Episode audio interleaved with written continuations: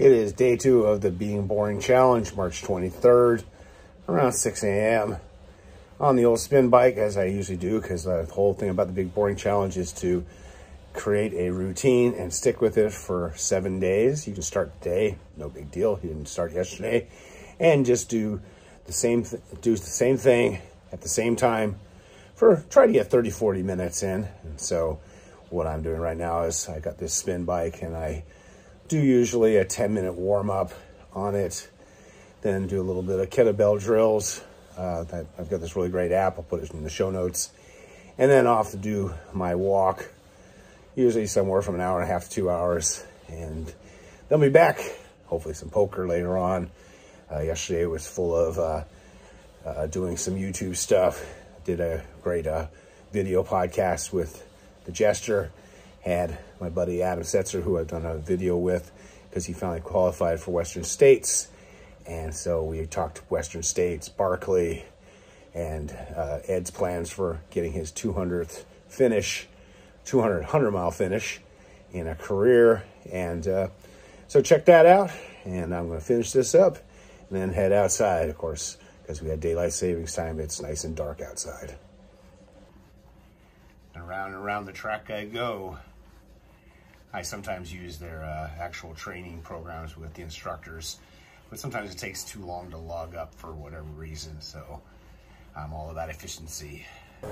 Clock Tower used to be in downtown Bakersfield, but after the earthquake, they moved it. We had a big earthquake here in the 50s. Floyd's General Store it's been around for a long, long time. Uh, it's amazing. They rebuilt it, of course, the ever-present gardeners. But there's a Pioneer Village and a Kern County Museum. They've got a lot of buildings from like the 1870s, 1880s in there. Have a big Halloween thing there. So it's kind of a cool little place.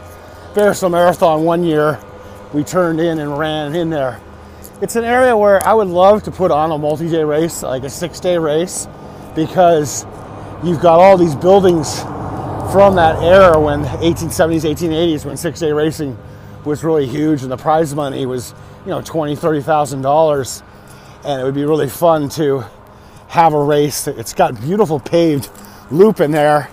Good friend of mine, Lori Ware, who we came up in the Bakersfield music scene long ago uh, she used to be like in charge of the place, but she's now a ranger.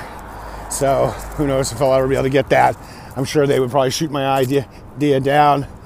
Um, and then way out in the distance is uh, Sam Lynn Ballpark.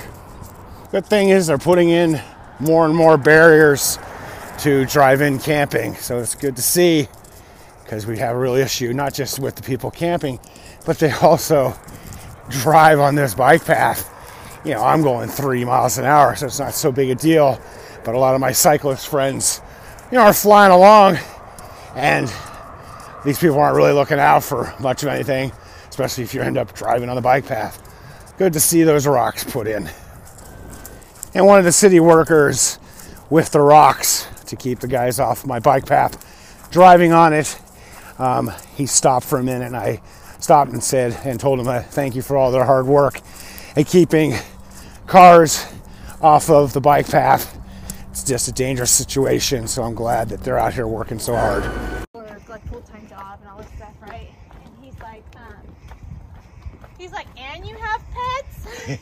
I'm like, yeah. And you do epic hikes? he's like.